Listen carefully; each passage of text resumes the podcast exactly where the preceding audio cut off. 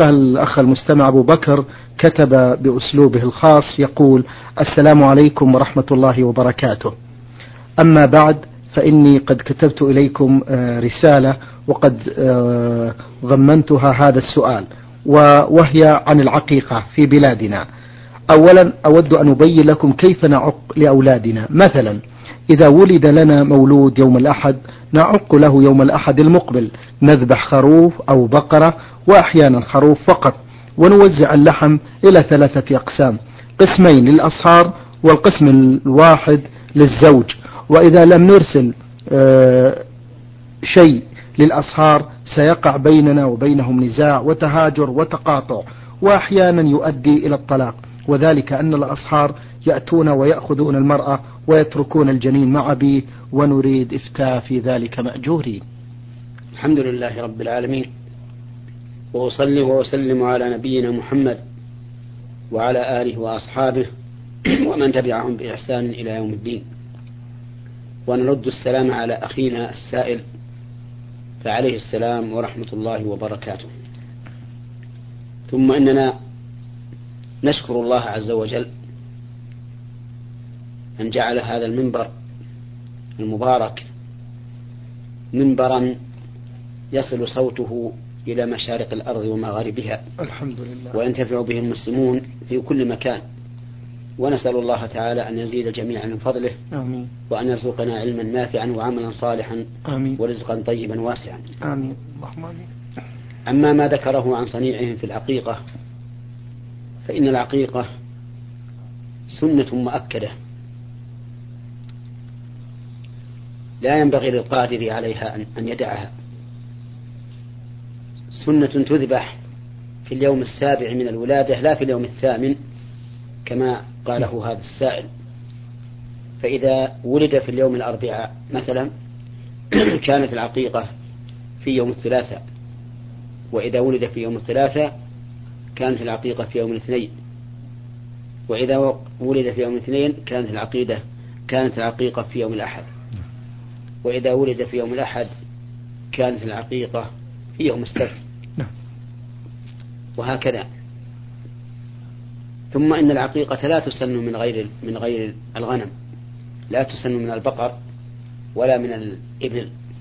وإنما السنة أن تكون من الغنم. عن الذكر شاتان وعن الأنثى شاة واحدة. ومع قلة ذات اليد تكفي شاة واحدة عن عن الذكر. ثم إنه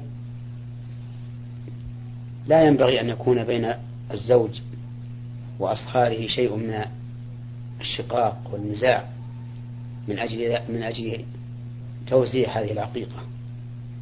بل توزع إما أثلاثا أو أنصافا يجعل للفقراء منها نصيب وللأهل والجيران منها نصيب وللأصدقاء منها نصيب. وإن شاء صاحبها إذا أدى ما للفقراء منها أن يطبخها ويجمع عليها فلا بأس. طيب. فالأمر في هذا واسع. قال العلماء وإذا فات ذبحها في اليوم السابع فإنها تذبح في اليوم الرابع عشر وإذا فات في الرابع عشر فإنها تذبح في اليوم الحادي والعشرين. وما بعد ذلك لا تعتبر الأسابيع. ولكن ليحرص على أن يكون ذبحها في اليوم السابع. نعم. بارك الله فيكم. هذا الأخ المستمع محمد العلي يقول فضيلة الشيخ أسأل عن التعدد في الإسلام. وهل الأفضل للرجل أن يعدد أم يكتفي بزوجة واحدة؟ نرجو بهذا التفصيل. مأجورين.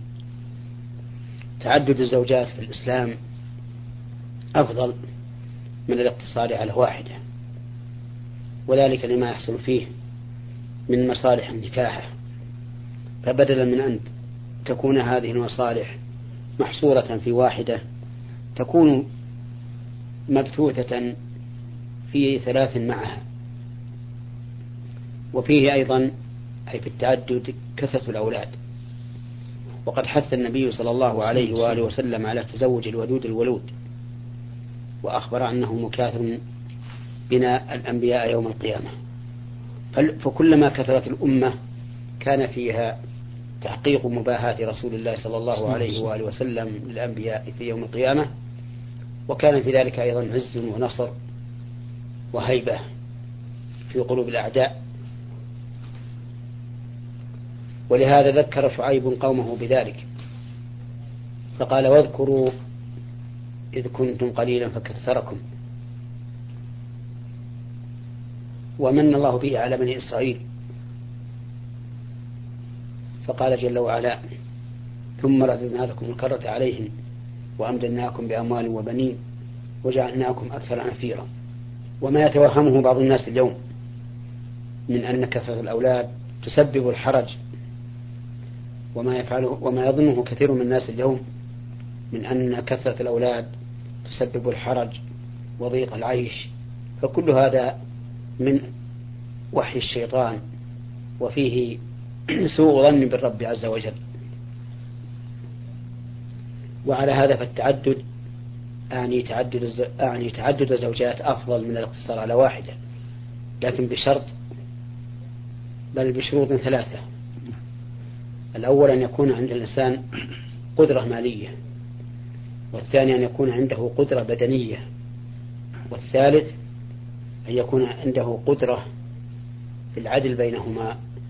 بين الزوجتين فأكثر. لقول الله تعالى فإن خفتم ألا تعدلوا فواحدة أو ما ملكت أيمانكم ذلك أدنى ألا تعولوا ثم ليحذر الزوج من الجور على إحدى زوجاته. فإن من الناس من يجور بين الزوجات. فإذا تزوج جديدة على قديمة أساء إلى القديمة. وهجرها ولم تكن عنده شيئا.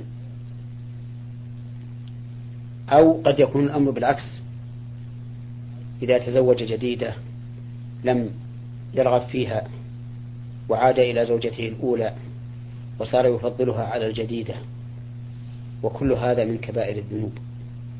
فقد قال النبي صلى الله عليه وآله وسلم من كانت له امرأتان فمال إحدى إلى إحداهما جاء يوم القيامة وشقه مائل. نسأل الله العافية. نعم. بارك الله فيكم. من أسئلة الأخ محمد العلي يقول فضيلة الشيخ ما رأيكم في إمام يقوم بتفقد الجماعة في صلاة الفجر وذلك عن طريق العدد ولكنه يترك البعض بدون عدد بحجة أنهم يواظبون على الصلاة فيحصل بذلك كلام وتشويش أرجو النصح والتوجيه في ذلك مأجورين تفقد الجماعة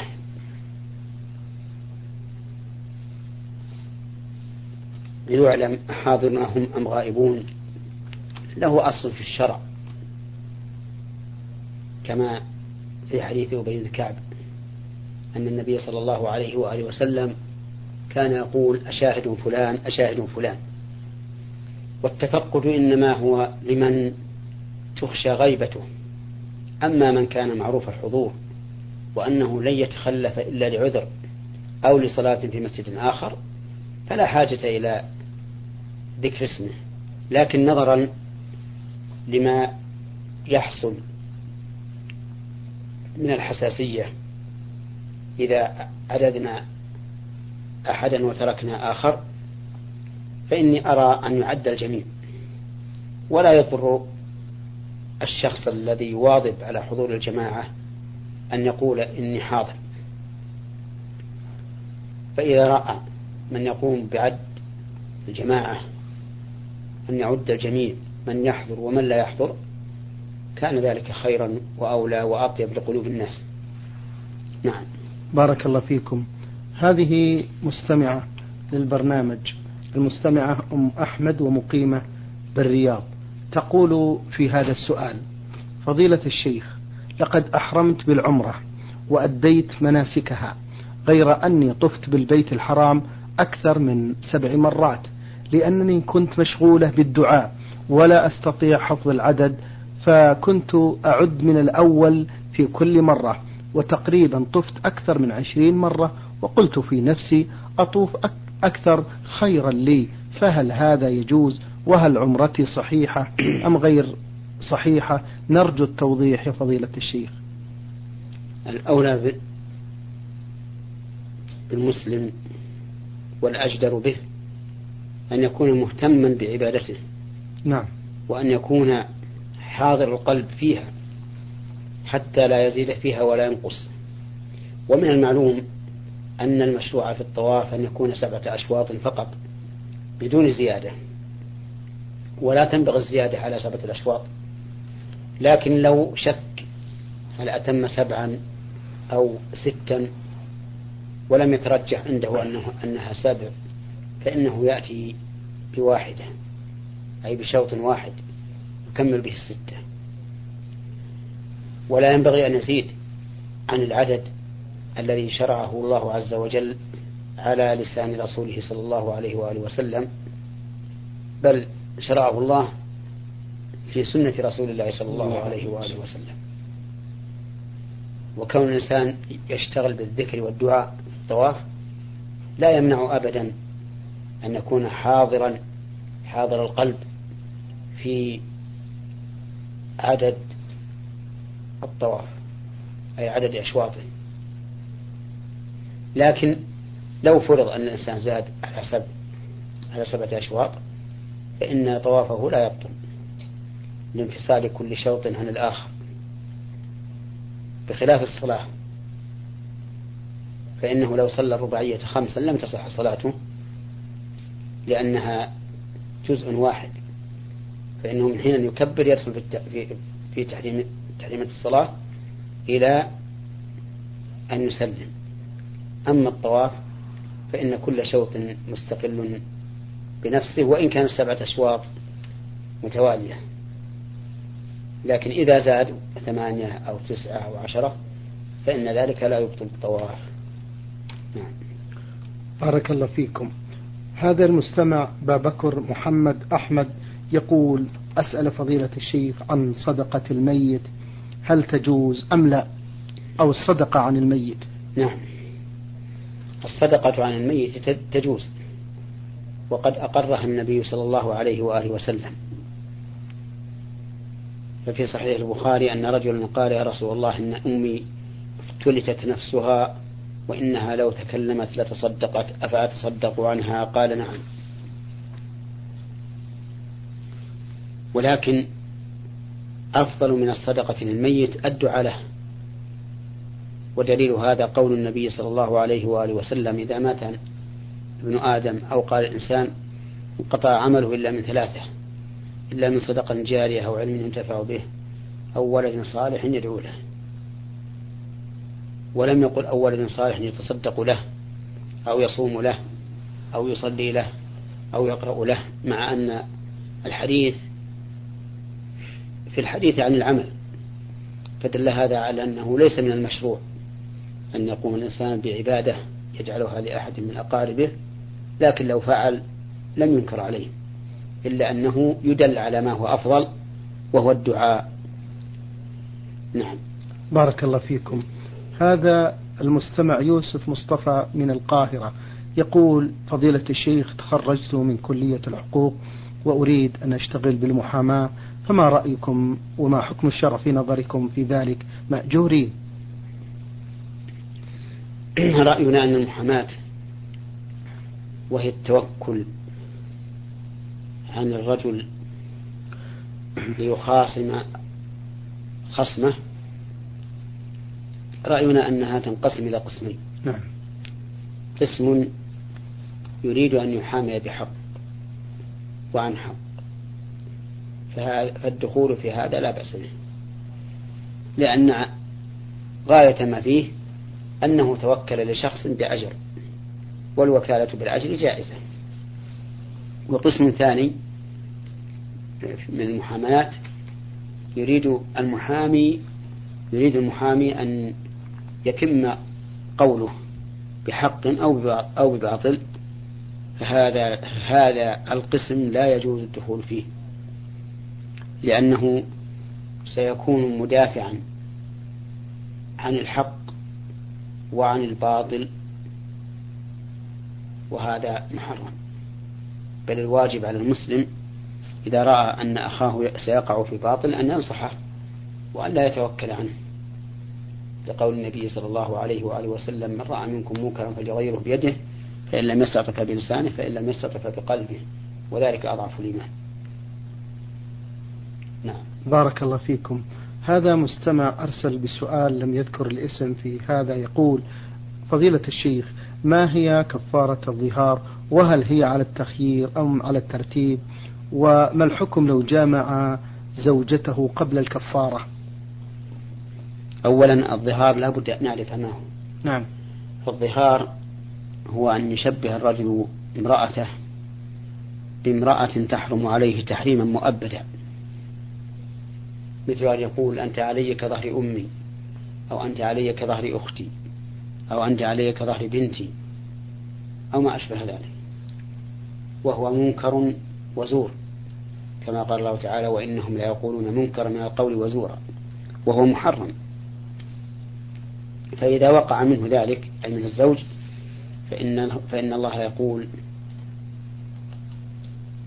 والذين يظاهرون من نسائهم ثم يعودون لما قالوا فتحرير رقبة من قبل أن يتماسى ذلكم توعظون به والله بما تعملون خبير. فمن لم يجد فصيام شهرين متتابعين من قبل أن يتماسى فمن لم يستطع فيطعم ستين مسكينا. فنقول لهذا المظاهر يجب عليك عتق رقبة. فإن لم تجد فصم شهرين متتابعين لا تفطر لا تفطر بينهما يوما واحدا. إلا لعذر من سفر أو مرض. فإن لم تستطع فأطعم ستين مسكينا. والكفارة فيها كما ترى بل والكفارة فيها كما يرى السائل على سبيل الترتيب للتخييل ولا يحل للمظاهر أن يجامع زوجته حتى يكفر. لقول الله تعالى من قبل أن يتماسى فإن فعل أي جامع قبل أن يكفر فهو آثم. وعليه أن يتوب إلى الله عز وجل. قال العلماء وعليه أن يستأنف الصيام من جديد. وعلى هذا فإذا جامع زوجته بعد وقد بقي عليه خمسة أيام فقط من الشهرين فعليه أن يعيدهما من جديد أن يعيد الشهرين من جديد. لأن الله اشترط فقال من قبل أن يتماسى نعم. بارك الله فيكم.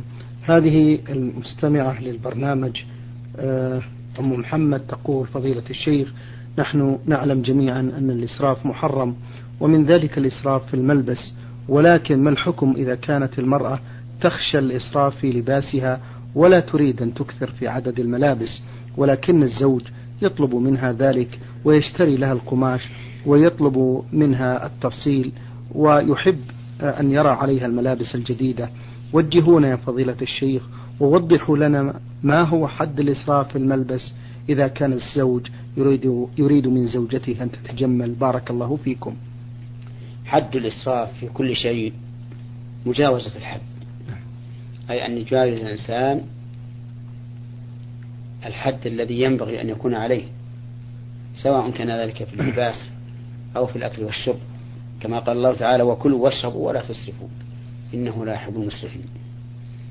فالثياب التي يأتي بها الزوج إليك أخبره بأنك لست في حاجة إليها. فإن أصر إلا أن يأتي بها فانظري إلى أجملها وتجملي به للزوج. لأن من الأزواج من يرغب رغبة أكيدة في أن تتجمل له زوجته. نعم. وإذا أكثر من الثياب فادخريها فلعله يأتي يوم من الدهر. تحتاجين هذه الثياب أو يحتاجها أحد من الفقراء فتتصدقين بها عليه. نعم. بارك الله فيكم. هذا المستمع الذي رمز لاسمه بميم ألف ألف يقول إذا دخل الإنسان يوم الجمعة والمؤذن يؤذن للأذان الثاني فهل يصلي ركعتين أم ينتظر حتى يفرغ المؤذن؟ أرجو بهذا إفادة مأجورين. إذا دخل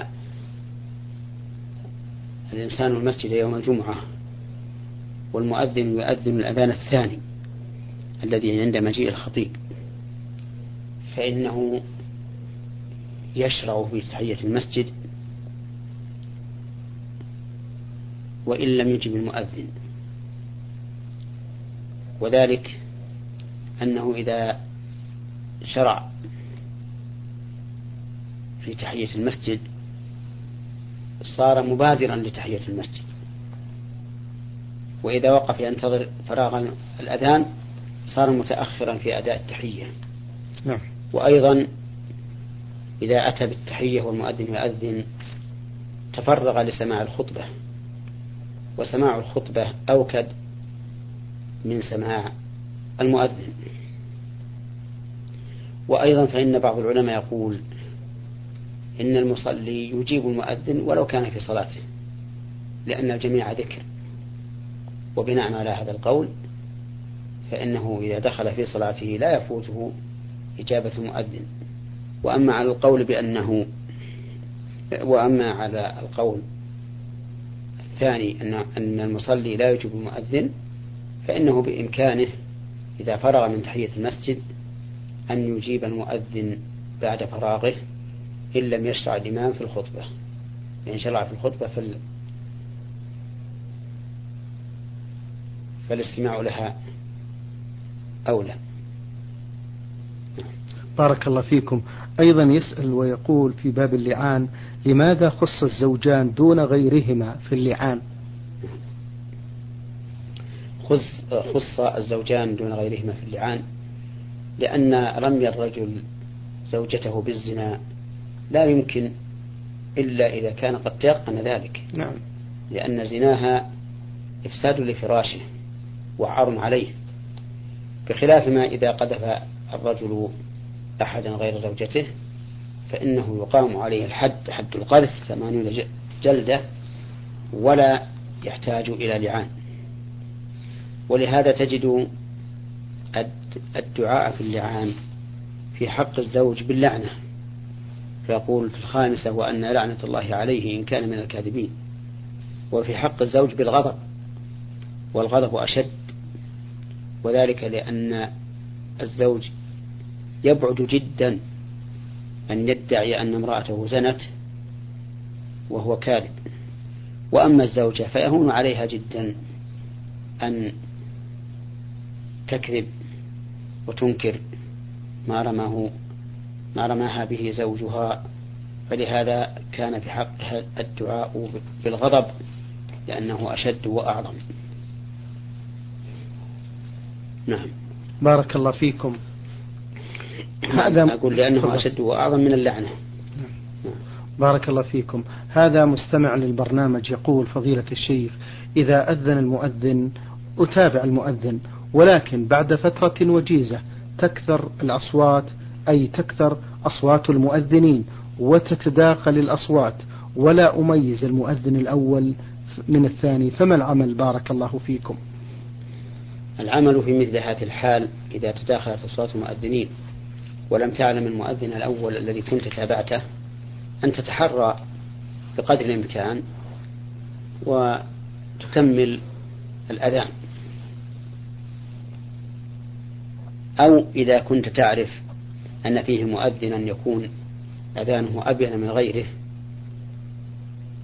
فتنتظر حتى يشرع هذا المؤذن ثم تجيب. نعم.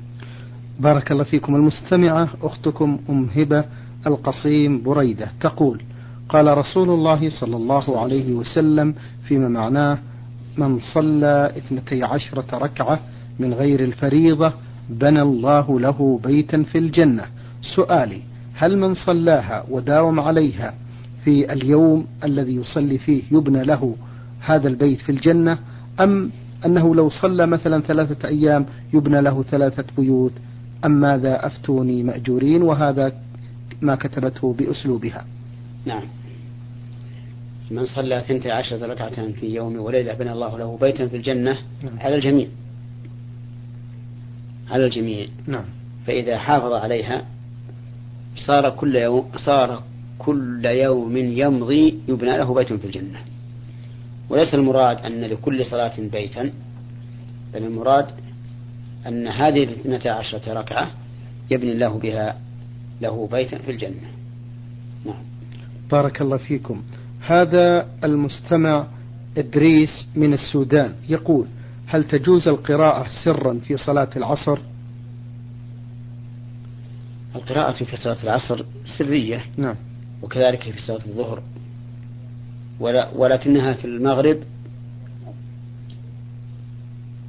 والعشاء والفجر والجمعة والعيدين والاستسقاء والكسوف جهرية. أما صلاة الليل فكانت جهرية من أجل أن يستمع الناس إلى قراءة إمامهم. فتتواطأ القلوب كلها على هذه القراءة. وأما في الجمعة والعيدين والاستسقاء والكسوف فلأنها محل اجتماع الناس فكان اجتماعهم على قراءة إمامهم وحدها أدعى للنشاط والاستماع. نعم. بارك الله فيكم. يقول كيف تكون صلاة الاستخارة يا فضيلة الشيخ؟ وكم عدد ركعاتها؟ أفيدونا جزاكم الله خيرا. صلاة الاستخارة أن الإنسان إذا هم بشيء وتردد أيقدم أم يترك؟ فإنه في هذا الحال يصلي ركعتين من غير الفريضة. ثم يقول بعد ذلك اللهم إني أستخيرك بعلمك وأستغفرك بقدرتك فإنك تقدر ولا أقدر وتعلم ولا أعلم وأنت علام الغيوب. اللهم إن كان هذا الأمر ويسميه خيرا لي في ديني ودنياي وعاجل أمري وآجله فاقدره لي ويسره لي. وإن كنت تعلم أن هذا الأمر شرا لي في ديني ودنياي وعاجل أمري وآجله فاصرفه عني واصرفني عنه ثم أقدر لي الخير حيث كان ورضني به. فإذا فعل ذلك فإن ترجح عنده شيء فهذا هو المطلوب فليأخذ به وإن لم يترجح أعاد الاستخارة مرة أخرى حتى يتبين له الأمر فإن بقي مشكلا عليه شاور من يثق به خبرة وأمانة وإذا بدأ الأمر استعان بالله وفعله. نعم. شكر الله لكم يا فضيلة الشيخ وبارك الله فيكم.